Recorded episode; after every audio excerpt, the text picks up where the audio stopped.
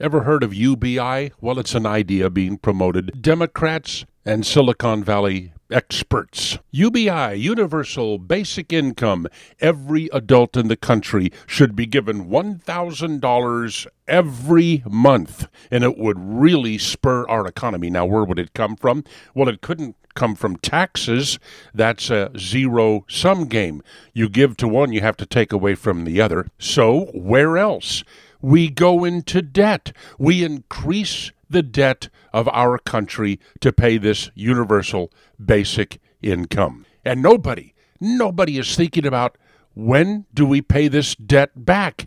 But you know what? There's already an idea out there for universal basic income. It's been there for almost 10 years now. It's called, yep, the fair tax where money from the national retail sales tax is used to pay every household in America an amount equal to what they need to spend for the basic necessities of life. Oh, they give me two minutes here. I don't have time to go into the whole fair tax routine. Most of you already know it, but your income tax, your payroll taxes, business taxes, corporate taxes, they all disappear and they're replaced by a national retail sales tax. Your net tax burden does not increase, and every household gets that check every month to cover the basic necessities of life.